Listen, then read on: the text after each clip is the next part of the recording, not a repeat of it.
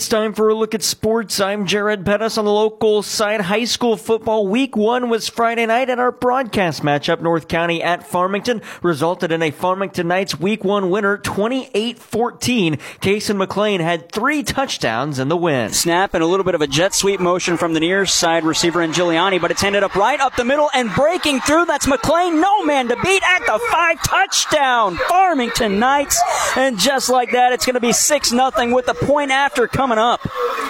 Man, he drove right up the middle. Uh, Case McLean, he is a three year starter. He started as a freshman, started as a sophomore. He is the bell cow back for this offense. And then there was a wide open hole right up the middle of the field. Everybody was trying to play off that option that they just saw, and then they just let the fullback right up the middle. So we'll see how they're able to, if they'll be able to respond here on offense. But man, Farmington, you got to be ecstatic if that's how your first drive goes. What do you do against this defense? That's twice where you've been able to get out of your own backfield. There's a snap by Brett Dry hands it off to his running back.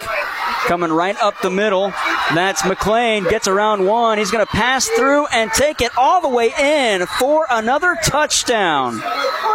Case and McLean and one play, and now it's a two possession game for the Farmington Knights as they lead now 13 nothing, trying to make it 14 with the point after. 8-13 to go in regulation, 22 to 8. Brett Dry again, ready for the snap. He gets it. He's going to hand it off this time to Cason McLean, fighting his way to the end zone, barrels his way in, and he used bully ball, and that's going to be another touchdown for the Farmington Knights, and that'll tack on, make it 28 to 8. McLean ran for 122 yards, leading the offense. Farmington head coach Eric Krupe on Cason McLean. You know, one of the things I said preseason is, you know, what he's done his first couple years. You know, he needs to be ready for teams to take him away.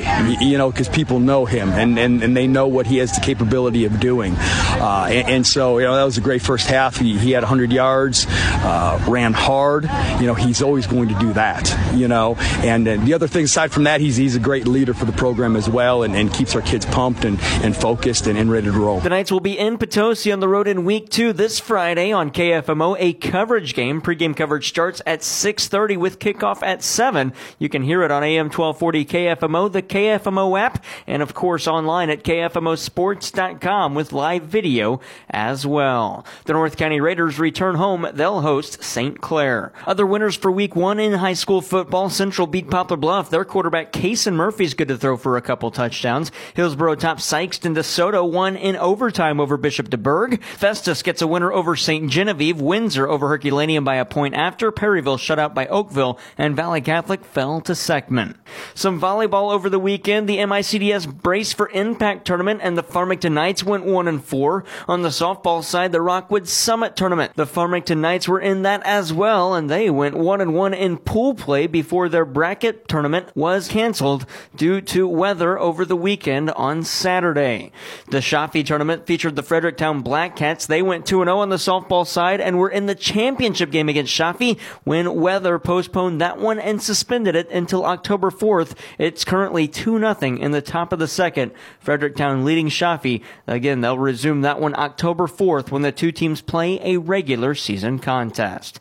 Coming up today, some volleyball action on AM 1240 KFMO as the Potosi Lady Trojans travel to West County and take on the Lady Bulldogs. Coverage starts with pregame at 6.30, opening serve at 7 o'clock. Other volleyball happenings today, St. Genevieve is at Jackson. Hillsboro hosts the North County Lady Raiders, and Marquand is at Bismarck, while Kingston is at home against Arcadia Valley, and Herculaneum is at Fredericktown. Some fall softball taking place today as well. The DeSoto Dragons host the North County Lady Raiders, and Jefferson is at Fredericktown taking on the Lady Blackcats. From there to Major League Baseball, the St. Louis Cardinals wrapped up a six-game road trip with three games in Philadelphia over the weekend. The Cards were outscored in the series as a whole 22 to 3, but how did they do Sunday afternoon in Philly? Here's Mike Reeves. Aaron Nola allowed one hit and struck out nine over seven innings to lead the Phillies past the Cardinals three to nothing in Philadelphia. Nola improved his record to 12 and 8. Drew Rom gave up two runs in five and a third innings to take the loss. He's now 0 and 2.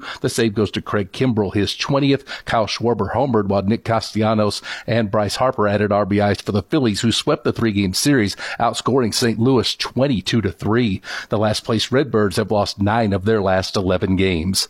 I'm Mike Reeves. Mike thanks Cards manager Oliver Marmol on his team's recent struggles, now dropping nine of their last 11 games. We understand where we're at. If you followed us, we, we have a pretty good understanding after the trade deadline what this was going to look like. You're competing like crazy, but um, you're giving some young guys an opportunity to go out there and show what they're capable of doing. There's going to be ups and downs, and this is part of it. The Cardinals return home tonight for a six game homestand that features three games each against the San Diego Padres and Pittsburgh Pirates. Coverage tonight has pregame at 5.50, first pitch at 6.45. It's the Cardinals and Padres on B104.3. Keep it baseball and the Little League World Series Championship concluded on Sunday with a bang. Take a listen.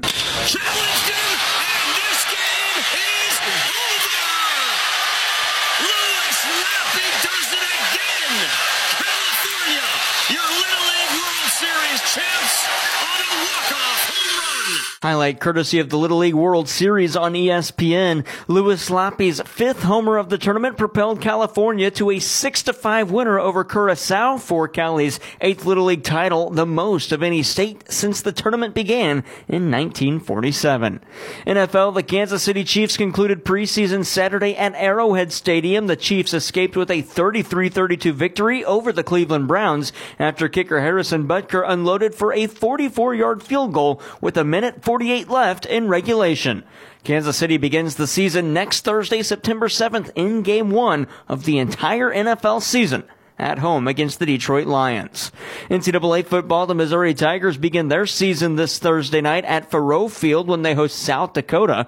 Tigers head coach Eli Drinkwitz says the offensive line will be the key to success this season, and it starts Thursday night. You got to protect the quarterback. Um, you know, I think when you go back and look last year, multiple games with multiple sacks that um, that and hits on quarterbacks that just can't happen. Um, and so that that really for me is do we have five guys playing as one, orchestrating uh, you know uh, an effective run game and protecting of our quarterback. Mizzou kicks off the season Thursday night at seven o'clock. The Southeast Missouri Redhawks begin their season two nights later, Saturday at six against Kansas State. Major League Soccer St. Louis City SC was in Orlando Saturday night after scoring six goals a week ago in a win over Austin FC. St. Louis could only muster a single goal in a 2-1 defeat. City head coach Bradley Carnell, what can his team take away from the loss? We learn from these good moments. We, we learn from the, the negative moments, of which, you know, there's not too many. Unfortunately, the scoreboard doesn't give us any credit. Um, but we have to live with that. We have to, we have to go on with that and, uh, yeah, take it for what it is. Um, and we have to turn around quickly because Wednesday comes fast. City did get Klauss back on Saturday. He had been out dealing with a quad injury since April. And the NASCAR Cup Series was at Daytona International Speedway on Saturday night for the cutoff race before the playoffs. One spot was left unclaimed heading to Daytona, and Bubba Wallace would clinch the final spot when Chris Buescher won the Coke Zero Sugar 400. With five laps left, Stewart Haas driver Ryan Preece spun down the backstretch off the track, flipping 10 times through the infield. Preece was released from the hospital Sunday night. The wreck set up NASCAR overtime, and Buescher worked and Buescher worked with RFK Racing teammate Brad Keselowski to claim the victory. The teammates finished 1-2. The NASCAR playoffs begin this Sunday at Darlington Raceway, the first of three races in the round of 16. Coverage can be heard on KFMO beginning at 4 o'clock, the green flag waving at 5 with the Motor Racing Network. That's sports. I'm Jared Pettis.